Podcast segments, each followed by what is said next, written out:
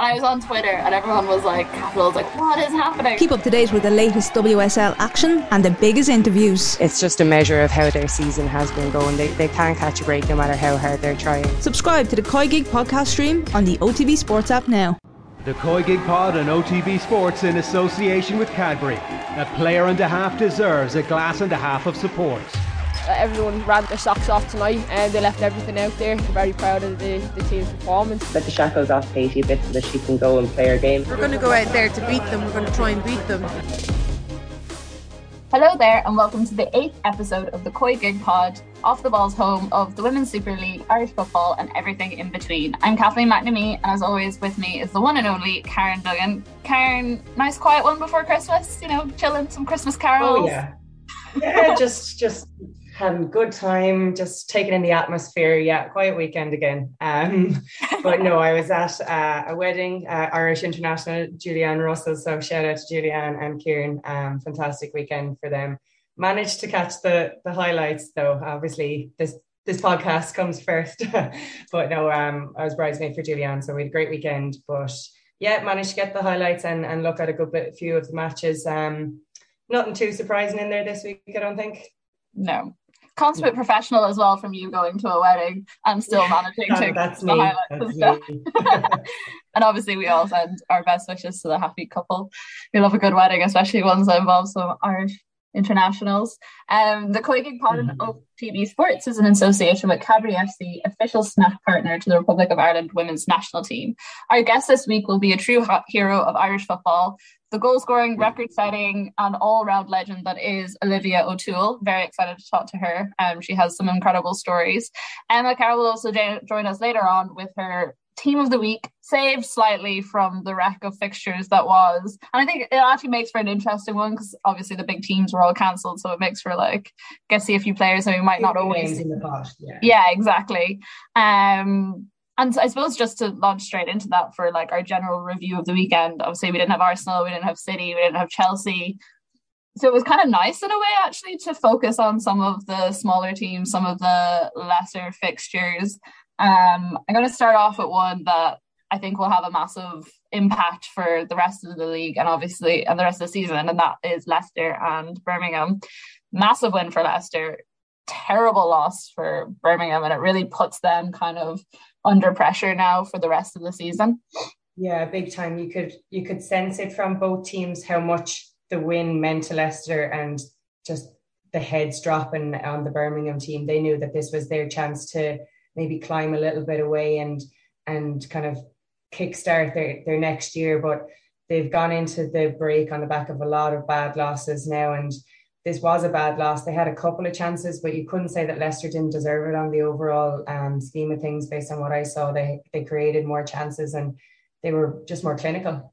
Mm. And it was, I mean, it's great to see that from Leicester in the sense that obviously they've had the worst start of any promoted team ever in the WSL, but the games themselves have been quite close. They haven't, it's not that they have necessarily been underperforming. I suppose it's just that adjustment to the new league, the adjustment to the pace and everything else. And like they have done quite well. And if I was to choose between the two teams, and if they are the two that are battling out for relegation come the end of the season, you would think, but some of the performances that Leicester do deserve it a bit more at the moment, considering some of the larger performances they've put in. Yeah, I definitely agree with that. I mean, the thing when you're scrapping at the bottom of the league, you have to get the basics right. And defensively, they look more solid than Birmingham do. Birmingham look like they could, even though they conceded the first goal, it was just weak defending at the edge of the box. And there was a couple of chances then they're trying to play the three at the back. And I'm not really sure they knew exactly what they were doing. Whereas Leicester seemed to kind of pin that down. They're, they're harder to break down. Um, like you say, they've had some results that have gone against them, but you can't say that they looked completely outclassed at times. Whereas Birmingham kind of have in, in a lot of those games. Now they'll obviously scrap to the end, and the new manager has spoken about how much he believes in the players and all that. But you just think going into the new se- the new second half of the season that it's, it is going to prove very difficult for them, and you can see Leicester improving, which um, doesn't bode well for Birmingham, unfortunately, considering how many girls we do have on that team. It's they have a tough run ahead of them. No, definitely not. I saw some interesting stats at the weekend that uh, Louise Quinn of her five shots in the WSL, she scored two goals, which is like conversion rate of 40%. And the rest of the squad has only scored twice from 53 shots, and that's a conversion rate of 3.8%. And obviously, you know, as great as Louise is, she do, you don't want her to be the person on the team who has the top conversion rate, and even stuff like they're they've played, I think, close to 30% of the long most long passes in the entirety of the league, which just shows they're just booting balls up and hoping yeah. it gets to and someone rather than it's, playing. Yeah, it's thankless job. Yeah, it's a thankless job for your strikers, and, and that's reflected in the stats that you said there. They're looking at Louise to her goals have come from a couple yards out as well, like their set pieces, which obviously are going to be important for a team like Birmingham. Um, but it's it's the other end of the pitch and, and the goals that they're leaking. If they could grind out a few draws, they could build on that, but they're just they're just too open at the back and they're conceding kind of avoidable goals, things from crosses, just a lack of communication, maybe just a lack of confidence, it looks like at this point as well. Definitely. Um, I suppose the most, well, for me, probably one of the most interesting fixtures as well that was going into this weekend, regardless of whether Chelsea and Spurs and or Chelsea and Arsenal and all those teams were playing, was Spurs and Everton. Just because obviously we've seen Tottenham improve so much this season. Everton are really struggling despite the fact that they are normally not in this point. I think at this time last year, Tottenham were have eight points more than they did, which is great. Like that just shows the progress this team has made, and it's something we've talked about a lot over the mm-hmm. last eight weeks. Um, and also the fact that Spurs have never beaten Everton, so that one 0 result was absolutely massive for them. Yeah, and I think even going into the match, you, you nearly would have backed Spurs, which you never would have said last season. Um, in saying that, Everton do look like they've improved in the last couple of weeks, um, particularly in the first half. They created a lot of chances, but they weren't clinical. And the thing that Spurs have learned to do this year is to win games, even when they're not playing particularly well or, or they're not um, the favourite to win in that way. So they've surprised people a lot um, coming into this season, and they have the confidence now to kind of grind out a win in the way they did. And they got a fantastic goal, it has to be said. Um, so they were well worth their win because obviously, a cliche as it is, it's a game of two halves, and Everton couldn't convert those chances that they had in the first half. Um, and they're going to need to start doing that if they're kind of to turn their form around um, and get results based on how they're now playing. But I think Spurs have you just have to give them a lot of credit. Like an eight point jump from that this time last season is massive, and a lot of credit has to go to their manager there. They really they really seem to analyze the opposition team. I think the game against Arsenal showed that the most. They were so dogged and they knew how to frustrate Arsenal. And then they knew that some of their strengths were hitting on the break and they were able to do that with Everton. And she kind of cited being more patient, and they definitely showed that in the second half, and it, it definitely was reflected in that goal that they scored as well. Mm, yeah, you are, and you are right about Everton as well. Like they have been building. I think they were three games unbeaten before this, mm. and they are coming up against a very informed Tottenham team. And I'd say if you took them a couple of weeks ago and it was just a one 0 result against that uh, Spurs team, they probably would have taken it quite happily. Um, I also thought Korpela in goal was really, really great. Like some of the saves she was pulling off were absolutely fantastic. And as you said, it was just that there was a confidence about them that I haven't seen in previous seasons. And I think it's great that with them and also with United winning as well this weekend, that pressure is being kept on those like top three spots. And obviously with City underperforming in the way they have, it's made for a lot more interesting race than ever before. And obviously, we want more of that because, I mean, it's no fun just Chelsea, Arsenal, or City winning the whole time and those being the three that end up in the Champions League. Yeah, the Champions League race is going to be really exciting because um, you do wonder can Man City kind of start to make a surge and can they come up with against Spurs and, and United, who both looked really impressive this weekend, particularly Man United. They they didn't let Aston Villa settle into that game at all. And from the first five minutes, I think they got the first goal on eight minutes. They were really, really impressive.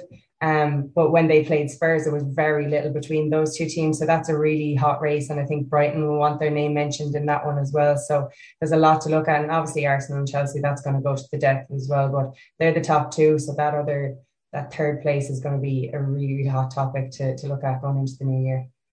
Yeah, and a pretty a standard result for United against Aston I don't think anyone would have respect, expected anything different going into that, but always good for them, I suppose, to get those, especially with the fact that those top teams weren't playing this weekend. It kind of it makes the table look a little different, even though they do have that goal in hand. I, I think it mm-hmm. seems a lot more achievable or a lot more interesting going into like the new year now that there is a break to focus and say okay well we're only like a point off or we're only a couple of points off in a way that we weren't yeah they'll be year. very confident going into the new season they've been playing well recently and they maybe just haven't been converting and I think that their manager said afterwards that's what was most pleasing for them that they finally got the result that was reflecting their performances because um they're really they're they're really good team to watch the way that they press high um it was it's it's really like something to look at the way that they play and they don't let a team who they know they should beat settle at all. They never let them grow into confidence in the game. And, and Aston Villa, they didn't create anything, you'd have to say. And Man United were in complete control.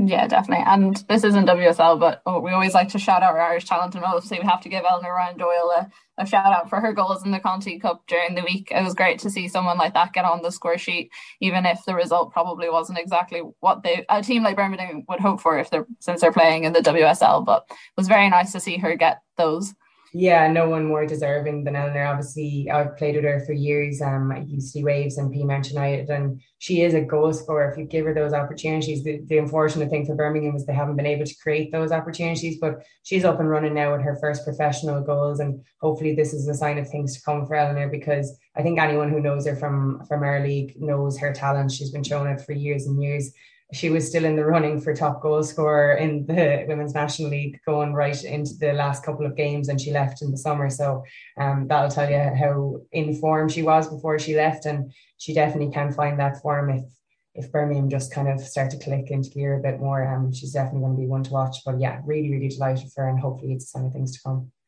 yeah I was gonna say she just needs to get into a team who can actually deliver some balls yeah. that, that long ball isn't what she's looking for there. Yeah. She crosses and she wants link up play. She's really, really clever player, um, but it has to be happening higher up the pitch. And hopefully we'll get to see some more snippets of that in 2022. Definitely. Well, it's been a pleasure analysing the WSL over the last few weeks with you here. Um, obviously, I have a bit of a break now before we go into the new year, so we can all take a rest. But if you have any opinions, suggestions, or thoughts on who on what on what your favorite player has been this year, who has really performed, anything at all. What do you think about the COVID situation? Do you think all the matches should have been called off this weekend? Is it just causing more harm actually letting these go ahead? Do let us know at off the ball on Twitter using the hashtag OTB Gig. As always, at this point in the podcast, we are now joined by Emma Carroll. Emma, a bit of an interesting weekend, I imagine, for doing Team of the Week, considering the fact that only three games out of the six went ahead. I know I was texting you on Saturday evening, I don't even know if any games are going to go ahead tomorrow with the situation the way it was. How did you find doing the Team of the Week? Was it easier? Was it harder? You would probably think that it's easier because you have less games to concentrate on, but it's probably actually harder when you don't have any of those kind of big performers that you think as long as they kind of get a performance in, they're probably going to get in there. But um, at the same time, it gives us a chance to highlight some other players that we won't necessarily be able to shine a light on all that often, especially the Leicester players. So, yeah, definitely. Well, I suppose on that note, do you want to give us your team of the week? Yep. In goal, we have Korpela. At um, in defence, then we've got Galton, Turner, Zadorsky, and Tierney midfield three of Boa Izzy Christiansen, and Pike, and a front three of Jess Naz, Ella Toone, and Alessia Russo. I think like the first thing I thought when I looked at that team, I was like, those are names that I have. There's a few in there, say like Boa who we had last week and second week in a row, but there's just so many of them that we haven't seen before. And you mentioned Leicester. Who for you out of the Leicester players was kind of the standout? Well, Molly Pike got two assists, so when you're battling basically a six pointer against Birmingham. They had to they had to get some kind of results in order to stay afloat, and it took them off the bottom. So two assists from Pike. Tierney I thought was quite quite good as well. Um, at the back, and then obviously she got that goal that kind of sealed it up as well. And there is a shout out for Sophie Howard as well that scored an absolute bullet to get things rolling as well for Leicester. So that was a nice goal. Um, there's probably also an honourable mention for Jess Sigsworth as well, who's probably has had a decent enough season in a poor enough team and probably doesn't get an awful lot, lot kind of spoke about her because you do have all those, those big superstars um, that would obviously go into kind of teams and get all the, the spotlight. Um, but yeah, I thought Leicester kind of done what they needed to do against Birmingham. and Birmingham were just poor. And it's kind of worrying from an Irish point of view when you've got so many Irish players involved and what that might do for their confidence coming into camps and stuff. So, yeah, it's not, it's not great. Oh, you sound so sad. yeah, I was kind of going, you know, three games here. Birmingham or one of the games going ahead. I can get some Irish players into the team, and it just didn't. It just didn't go that way. Um, Brosnan kind of probably came close, but I think Korpela edged her in that game to get the goalkeeper spot. So, but um, it's good to see Brosnan get getting a start as well in Everton in in a league game. So. Yeah, everyone in the Irish setup will definitely be happy to see that because I think that was one of the things that people said um, when she was being picked over Grace is that her game time isn't there. But to like you say, to get a big that's a, that was a big league game to get as well. So that was good to see her. But I think you're right. I think Korpela made some absolutely crucial saves. That first half wasn't easy for Spurs, but they, like you said, they grounded out and grounded off by a great goal by Naz. Yeah, and a name as well that I was quite glad to see in there was someone Ella Toone because I think she's such an interesting player. I think the fact that Lauren James isn't United anymore, it's almost given her a bit more opportunity to mark her stamp on the forward line. Um, obviously she's doing really well under Skinner. Like I think her style really suits what he likes had the two goals against Villa. Um, and also just even her assist rate. I think like in home games she had something like of the five goals United have scored at home, four of them have been assisted by her. So it's good to see a young player like that kind of really making her mark, especially with United maybe not in people's eye line as much as they were in previous seasons. I feel like she's kind of the player that keeps popping up to be like, hey, don't forget about us. Yeah, yeah. she's for them. I have to say, I, I really enjoy watching her play. She does that kind of like that false nine. She's she's really intelligent, so she can play that role. That's not easy to play. And then she's flanked by Russo, who's like a powerhouse. So they have they seem to be developing a good partnership there because they are kind of yin and yang in how they play. And yeah, they're one's power, one's kind of more guile, and it's it's working for them. Um, when it does click, they do look like they can get goals, and hopefully we'll see a lot more from them. Um, because they are really exciting to watch yeah, I think like likewise with Boris, as you said, second time you know two weeks in a row that she's in the team of the week as well. She seems to be coming into her own, and I think she's going to be a really exciting player to watch for the rest of the season as well. Um, and then I suppose at the back, another Manchester United player, Millie Turner, who obviously missed a lot of the season, but I think she was quite calm and done quite well. And it's probably something that Manchester United were missing a lot of. Um, they obviously had Aoife Mannion, and just to have a solid partner for her at the back, I think is going to be important from the going forward because it really solidifies how they can also attack and get those results that they weren't quite getting earlier on in the season. Yeah, no, I definitely agree. One person who I thought actually performed quite well over the weekend who is in, in your team was Hayley Ladd. But she was just in midfield. She was like very much in control, getting forward a lot to support the attack, but also not really that af- unafraid to, you know, do all the grafting that she had to do to make sure that those forwards were supported. Obviously, won the penalty as well. So I think that was a name that I would throw into the ring that you necessarily didn't mention. I think I think there was a lot of Manchester United players that were actually quite good this weekend. Uh, Staniforth as well scored a lovely goal. Um, that was you had my follow up covered there. yeah, you know, like you really did. So yeah, it was. Uh, try not to have a, a full team of United either. and then yeah, Izzy Christiansen in there as well. I thought she plays well for Everton. She kind of controls the midfield. I think there's probably another mention worked for Toni Duggan that she seems to be very lively, but she's just not getting those finishes and converting. And if she does, then maybe Everton can start to get those results because she's she definitely has a spark, but it's just the finish that she's just not bringing home just yet. It's kind of reflective of Everton's last their season, isn't it? Like they are playing really well in patches, and you can see that there's the talent is there, but just that final missing piece is just getting it all to click together. But yeah, she obviously has had that talent. She's come back um, to Everton, back kind of home to to make an impact, and hopefully she can start to do that even a little bit more in the second half of the season.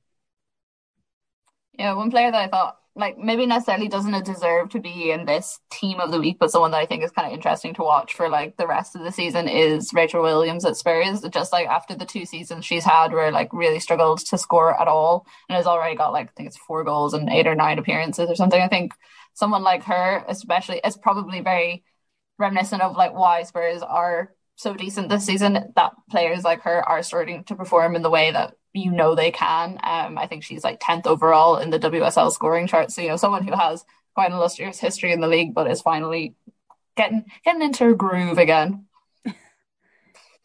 yeah, um, and if you were to pick someone out of that team, Emma, who like was the standout person, who would you go for? I think I'm gonna go for Ella Toone. It's probably the player of the weekend for me. Um, just her creativity and getting the two goals as well. Think she was excellent at the weekend. Yeah, definitely. And as we said at the start, it's always nice to give players like her a bit of a shout out when we don't have the Miedemas and Kerrs of the world to fawn over, as we know you like to do. Emma, thank you so much for joining us. Um, if anyone listening in has any opinions, suggestions, or thoughts of who should have made the cut or who you've particularly enjoyed watching this season that maybe we haven't given a shout out to any of our team of the weeks, please get them into us on Twitter at off the ball using the hashtag OTB COYGIG. We're very excited this week to be joined by a proper legend of the Irish game, former Ireland international and top capped player, Olivia O'Toole. Olivia, thank you so much for joining us on the show. It's an honour to have you on. Thanks very much, Kathleen. It's nice to meet you. It's lovely to meet you too. And obviously, it's Christmas week. How are you feeling? Are you all ready for the festivities? I'm all set, believe it or not. I've finished everything today, actually, after work. so it's all good. You're, you're, a step ahead of me already then. Oh, yeah, People keep mentioning, oh, it's only a few days away. And I'm like, surely it's weeks away. I'm not used to this. Have you been into town? No, I'm not actually in Dublin at the moment, but I've seen I've seen some nice pictures of Christmas lights and the like, which look lovely. Yeah, well, I like cattle up there. Put it that yeah, way. No, I was on Grafton Street and it was not an enjoyable experience there no, last weekend. No, no. um, Olivia, obviously your record kind of speaks for itself in terms of 54 goals, three-time international player of the year, and just a real stalwart of the game. I think you ask most of the current Irish internationals and even some that aren't playing anymore, and your name will constantly come up as a a figure that led Ireland and led us through some interesting times in the women's game in Ireland, shall we say. Yeah. What's it like for you now seeing the team competing at the level that it is? And I suppose like the fact that we are closer than we've ever been before, I would say, to qualifying for a major international tournament. Well, when it's absolutely brilliant, that's like we are actually mm, like two games away from getting into a European campaign, which we've tried for for the last 20 years, where we were we were close, but not that close. But to see like the girls stepping up to the mark and like they're really, really trying to get into an international tournament.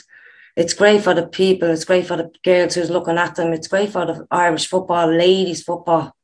But they have to get through. Like this is the main thing. Yeah, you know, I think so, everyone feels that this is the time that it has to happen. Like they've had all these steps. Like obviously, there's the Sky deal, and there's so much more promotion than there was in your day. That it feels like there is a little bit of pressure on them now because everyone who's gone before them went through the ringer to get them to this point, and there's a lot of people watching now. But they do have the talent, and they have the group that they should be able to to progress. You would hope. Yeah, that's what I was thinking. Like with the like obviously money doesn't make you play better, but I mean the deals is great, the Sky deal, the car, the Cadbury's, and but as you said, they have to thrive on pressure. Which to me, like that's what you do. You thrive under pressure and you you you rise to it. So they actually did rise to it for um what at the Georgia game. Do you know what I mean? But the game that I thought was the Slovakian game, that was a bit poor. I thought and I think that's going to be a problem when they go away. And everyone is all the second and they're great. It's great, a great position to be in. But as you said, they have to take the pressure on when they're going away to play these teams. Yeah, and I think we can't get too carried away because of that um, Finland performance. It was really good, or but we hit them on the hop nearly. Yeah. Um, whereas the Slovakia game was when we were expected to win, much like the Ukraine game in the previous campaign, and we really, really struggled in that game. So um, there is a lot of work still to be done, but they do have um, everything in place to make life a lot easier for them. Um, what some of you, Karen, were one of the, the first people to kind of speak about some of the conditions and stuff that you would have gone through. It's it's night and day now um, what the squad have. So I think that that's why there is some of the pressure do you think maybe with some of the talented players you played with previously, if you had had the same kind of professionalism and all that attached to you, that you could have made those steps? Absolutely, 100%. Because it does make a big difference where the girls with the tracksuit situation. I mean, we were going to countries that was two hours away, but because we hadn't got the funding to get a plane straight to it, we were traveling nine and eight hours to get to these places. And it did take its toll because we were leaving on Thursday, training on Friday, playing on Saturday. And if we're playing on Saturday, we probably didn't get food. Our food didn't arrive. There was loads of uh, millions of obstacles that I could be here for three hours speaking to you about. But if we had the opportunities and the setup and everything, they don't have to worry about nothing. Where we had to worry about every single aspect of their life, going to play for their country. I reckon 100% we'd be, we'd have qualified. The mm-hmm. match that comes to mind is the away game against Iceland. Yeah. And I'm not messing, Karen. We played them on an ice rink. Yeah, I think that was one of the first matches I actually got to watch of your away games because it was on, I think, Eurosport. Eurosport at the time. Yeah. Like you couldn't even get your footing. It was I, I don't know what kind of match I was expecting to watch, but I was so excited for it because yeah, was yeah. like I knew some of the girls I'd watched or look, looked up to so many of them and for it to be taken away due to conditions, it just felt heartbreaking for you. Because well, that's what you're saying. That squad, yeah. When you're saying that taken away, I felt the same at the time. Mm. I says these are like the ruining and ambition of all these girls. That's what they're putting their heart and soul into it, and like I was asked a question. I was asked a question like, "Why? How can it be called off?" Because it should have never have happened. Mm. And I was told if you fall and you uh, draw blood on your head, maybe it will be. Because as you know, the Icelandics were used to it. Yeah. But it was like going up to Smithfield on the ice rink. It was, and it broke my heart because it was the only opportunity that I knew that we were going to get to get to it, mm. a campaign. You know, so. Do you ever feel like a sympathy then for, say, like the 11 0 win that Ireland had for like the team on the other side of that, considering the progress that Ireland we have been able to make, and I suppose other teams are still catching up, and they're probably at if not a similar level in terms of investment and stuff to where we were a couple of years ago, but they they still don't have that interest in the game or like whoever the higher ups in their FA are, they don't have the interest in, I suppose, bringing that team forward and giving them opportunities that we have now. No, like that, that's why, like when I speak about when I when I look back, they didn't actually like. It's like a right keen effort. They just came for the ride, like in the. The four seat uh, in first class seats on the plane. Do you know what I mean? To me, they should have fought for it, and the game could have been played the next day when we were over there in Iceland. And like you're saying, that uh, there's a difference in the team We played Sweden in the group, and Sweden beat us nine 0 You know, so that's the that's where we were coming from as well. We we got beaten like Georgia years ago, like that. But I felt like it was yeah, it's just a tap on the back. It's all right. We get on with it, you know. So it was never pushed. Yeah, that's the big benefit of the media getting involved now. Um, that it, it kind of puts onus on the FAI and it's put onus on the management to to step up their game as well, which was obviously needed. Absolutely, one hundred percent, and they are stepping up. But if they'd have done it fifteen years ago, I reckon we'd have got to a, campaign. And it wasn't about money it was about just the organization and the preparation and your fitness. And like you 15 years ago 20 you didn't know what nutrism was. And you know you didn't know what sg was all this. And it's only all coming out now lately 10 8 years later. But if we'd have having that i know in my heart that we'd have qualified for a campaign. One hundred percent. is that the is that the thing that's kind of pushed you into coaching now would you say? Just knowing that you can bring all that experience and you can push the development in that way? Is that what the appeal of coaching was to you or what, what has drawn you into that? Yeah but the drive to me is what i feel like what the fai have to do. They have to do the grassroots first before they do anything else. And at the moment with the irish ladies team i don't like the fact that girls go away to play. I just don't like it. It shouldn't happen because they're playing in their country and then they're leaving and coming back where years ago they had to we had three sessions for Ireland, like the ladies, in a year because they couldn't pay for the girls coming over from America and England to train with us. And I feel like that not doing that now, they're paying for them coming over now and blah blah blah. But I feel like if we went even semi professional, we'd have an absolutely it'd be brilliant. I just know in my heart it'd be brilliant. Yeah, I think you're preaching to the converted with me there. Well. Uh, I, just think we're losing girls too quickly from the league. Like even if they waited until they had all of their studies and all done. Like it, they're we're losing them too early, and it's diluting our league. And maybe they're moving before they're quite ready. I think that there has to be some sort of interim structure put in place exactly semi-professional, so that they can go from amateur to semi-pro to pro. And I think that that's the route it should be. Um, and I think, like you said, it would benefit. We'd have more access to the girls and they could do more training in Abbotstown. They Absolutely. have all the facilities there, and there's great coaches in this country. It's just about getting the right structures. So it's yeah. great to hear someone like you you saying that as well because that that has real clout. Um, I mean, believe it or not, Karen, I've always said it. All I've said it for years. Like even when like I stopped playing and I, well, I was going to the Irish girls and speaking to them and she was saying I might go over here and I might go over here. And I was like, she's 18, she's 19, she's in school, she's still studying. Mm. Why does she have to do this? Yeah. You know, like, so my thing is that they should do semi professional because I believe that they did, a lot of girls stay because homesickness plays a lot on the girls' minds when they go away. And I've seen a few girls come home because of it. Yeah. And I mean, like, girls that's could play in the Irish team today and coming back from Arsenal, coming back from uh, Mississippi and Detroit and just giving her up because yeah. they were so disheartened at what happened when they were away. Yeah, and that's the vulnerable age group, I think, as well. It's when they're finished with the underage, they've no more under 19 Irish teams no. them in. It's a big step up to senior. We don't have anything that can keep that age group of yeah. girls. Um, uh, so, like I say, if we had semi-pro here, it would it would be excellent for them. That vulnerable kind of 19 to 22 age group, so that we don't lose all of those because we're even losing them to GAA and things like that. So, if we had something in place in this country that would keep them, I think it would be excellent. Because, like I say, not everyone goes and becomes a Katie McCabe in Arsenal. Like, no, no, it's, it's, very rare that that does happen, and you have to move to places like Germany or Sweden, and there's language barriers. So, like you say, homesickness is a thing, and that wouldn't be as big of a thing if you were moving at 23 rather than 18. Yeah, yeah, exactly. But 18, this is when it starts. Mm. Do you know what I think that's the ideal? 17, 18, 19 is the ideal thing if you were going away at that age group. Mm. But they do get homesickness because I said, as I said, I do. I've seen them come home and totally just give up football. And these are excellent players.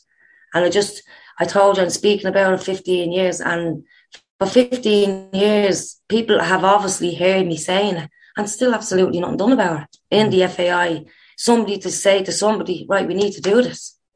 You know, so we need to get it out there.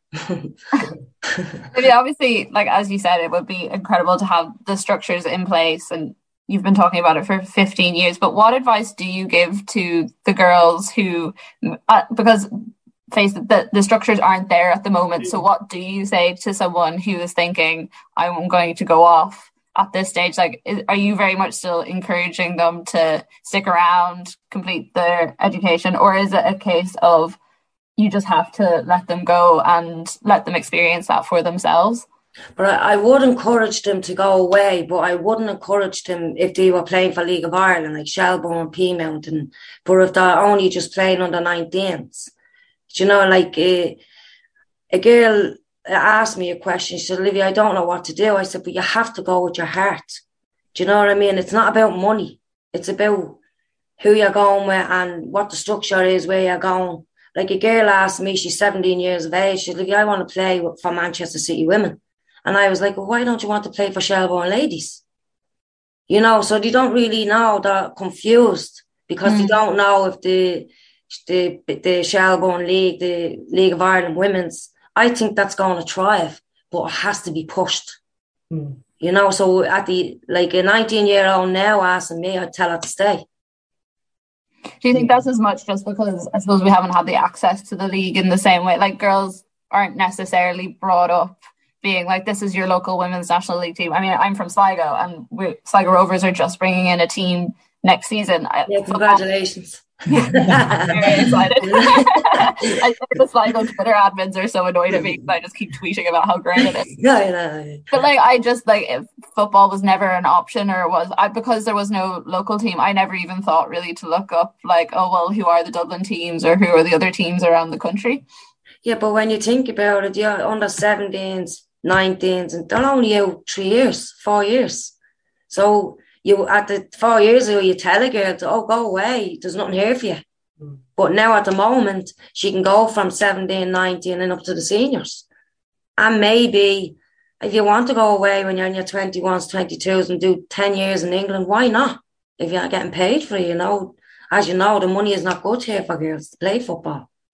No, and I think that one of the things we're seeing is that the association with a men's team is probably important for that development, just to piggyback off all of the media and all of um, just the fan base and stuff. I think Shelbourne really benefited from that this year. You went to Tolka yeah. and it was intimidating almost because they did have a crowd um, that you wouldn't get in another place. So um, I think that's the way it will go. And if we are going to go semi-pro, that that's probably what's going to happen. But yeah, it's an interesting time. I, like you say, I think that action does need to happen in the next couple of years. Um, yeah, yeah. Maintain the the growth in the country like keep that kind of system from going 17 19 senior and then when you're ready um develop some really top class players that can go pro we're also the likes of the media Tina J mm. Alan Sean the games they need to continue this because if they did continue you'd be probably watching an Ireland uh, the it, the girls playing every night. Yeah. And that's the that's all that can do is just encourage girls I want to play I want to stay here I want to play for Shelbourne, Peamount, DLR Waves, Galway, you know. So, as you said, Karen, I think in the next two to three years it needs to be done. Mm. Absolutely. Have you talked in the past about like just how much football meant to you and how much you loved it, and if you could still be playing now, you would one hundred percent. But I suppose and I mean, there was a certain point where we probably would have needed you on the team, considering the lack of goals we were actually yeah, scoring yeah, up until recent times. Know, very quickly been called out of retirement. But what does it mean to you now to be, I suppose, on the other side of things and coaching the new generations coming through and those grassroots players, and I suppose being involved in that development and that side of women's football in the country? Well, I'm getting um, questioned more about like by 17, 16. I manage Usher Celtic ladies, and all they want to be is another Kate McCabe and another. You don't know about Pearl Slattery, Karen Court, Duggan. You know what I mean? You don't know about Eleanor Ryan all these magnificent players that are actually in our league at the moment. So I would say to them, go to a game, have a look, and you know, encourage them to go to a game but I actually got a text off a, an Ireland player after the Georgia game. And I was asked the question, how did I score for 54 goals? And I actually said, I said, I, I can't actually explain to you in the text, but I'll give you a bit of a, it in like, I walked with my midfield. My midfield knew exactly where I was at, where I was going on the pitch. Um, I had an awful lot of confidence in myself. You need confidence. But the main thing that I had from my country playing for was passion. And I just absolutely loved playing for my country. And I wanted to do 100% every time I played.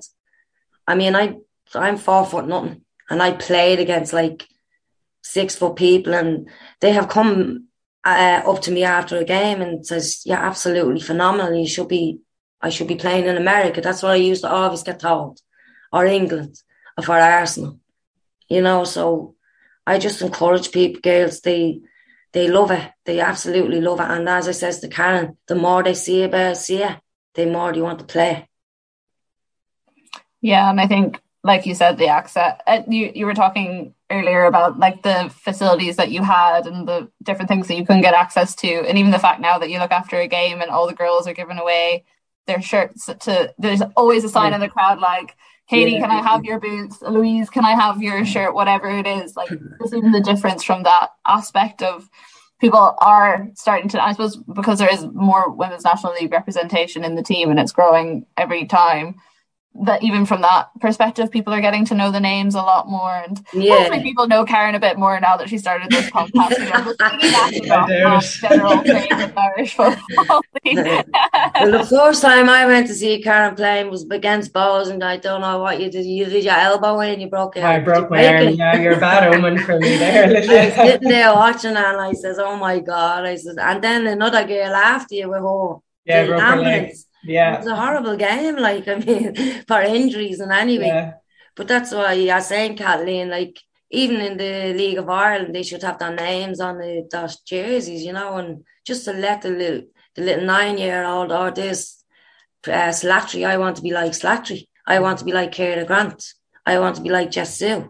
You know, so to me, like you just it just has to be out there because as you know, when we went to a game, when I played for Ireland, the only ones that was there was their families because it was never advertised. It was never probably on the radio the day before the game. Ireland is playing Spain, and good luck, and that was it. Mm. You know, but now you're getting told two months, three months in advance, get out, get your tickets, blah blah blah. I used to go around and give me ma like me ma to give them to our friends, and that's how people came to air games. You know, so I just like uh, as you said, if I was twenty years of age, I'd be probably playing for Man United. I think. I would. The best team I about your Manchester United support. I know, I know, but the best team I've seen so far in all competitions, like I'm watching girls football, I have it on the laptop, I have it on the telly, and I've never ever seen a girls team play like Barcelona in oh my life. It's incredible. Oh I think they've stepped it up to a whole new level. The understanding they all have, like Oh, wow. midfield, but they they're almost telepathic in how they. Oh, and the, the, the way in on a coaching session there just to see what's exactly, going on. exactly. And the way they just annihilated Arsenal and Chelsea, the two top teams in England, just I couldn't get over it. But when you look at them, like they, they never stop moving, hmm. never. And the pressure and the and everything, like it's a bond, it's a team. I just like I. That's why I'd love to be twenty again because I'd love to play on that team. yeah. Mm-hmm. Yeah. It is interesting. Everyone would. I think everyone would. The only reason Yeah. I'd leave team out to be if Barcelona came. yeah. Why not? like you were saying earlier though olivia like you had that connection with your midfield i think when you watch a team like barcelona that's what you see they just it's telepathic they all Yeah. know where the other i saw them live at the emirates for the arsenal game Oh, nice. and you're watching arsenal and you're like are you guys paid to play this game yeah, yeah. they just they looked like not even an amateur side they looked completely out of shape and they had nothing to do with the ball every time they got it there was like three barcelona players on top of them automatically it was i brought some of the lads from the office who'd never been to a women's football match before and they were like oh so this is what Yeah. about this is cool Yeah, yeah, yeah. But imagine, like, just as Karen said, watching one of their coaching sessions. Like, I mean, if I was the Arsenal manager, that's the first thing I'd have done Yeah. after the game.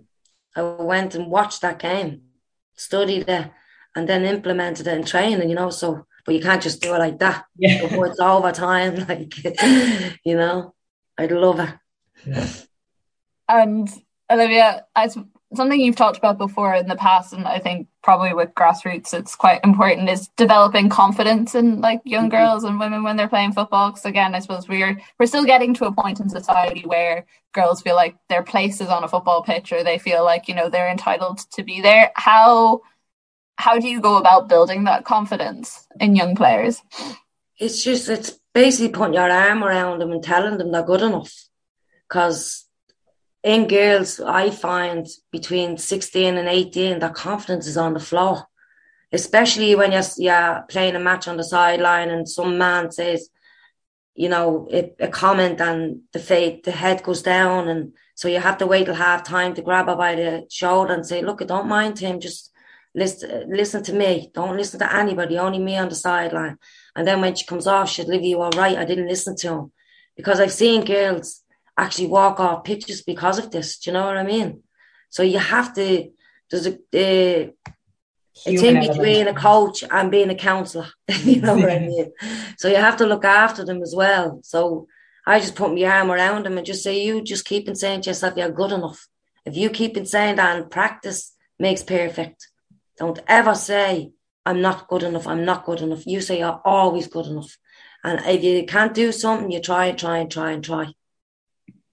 Yeah, and I think that's why it's so great to have someone with your profile involved in the game. Like if someone like you is putting their arm around your shoulder, you're gonna you're gonna be like, okay, well this is the biggest legend in Irish football and saying oh, that. I should listen. now I'm going red, Karen. So it'd be great to get kind of more of more of the girls who um have retired and stuff back into the game and maybe push it on that way as well. Like that's kind of highlighting the importance of coaching. I know that there's more girls getting involved in that, which is great to see. But yeah, yeah. yeah that, that human aspect is is massively important and you have to have that to be a good coach. I think that's as a player, you react to that more than someone who's gonna give you the best tactical session ever. If someone has that belief in you and has like that caring element that's really important particularly for young girls out there yeah yeah because i've seen like a, a girl speaking to and then you get the lip like you know and mm. it's and put your arm around and they're great at the second half that's it's just a little thing that's all you need and i can see it in the girls like it makes a big difference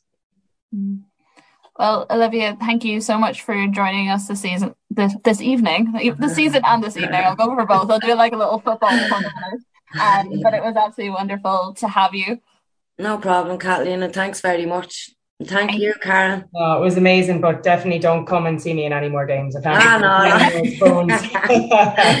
yes, listen, happy Christmas, happy, happy New Year. Christmas to you too. To, to, to happy Christmas, Olivia. Take um, it easy, guys. that's bye it for this week's COYGIG Pod on OTB Sports in association with Cadbury FC, official snack partner to the Republic of Ireland women's national team. Sadly, this is the last Koi COYGIG podcast for 2021, but fear not, we will be back in January with more reaction and analysis for of all the WSL action, more questionable teams of the week, and plenty more interviews with all of the core people in the world of Irish women's football. Thank you, and we'll see you in the new year. The Koi COYGIG Pod on OTB Sports in association with Cadbury. A player and a half deserves a glass and a half of support.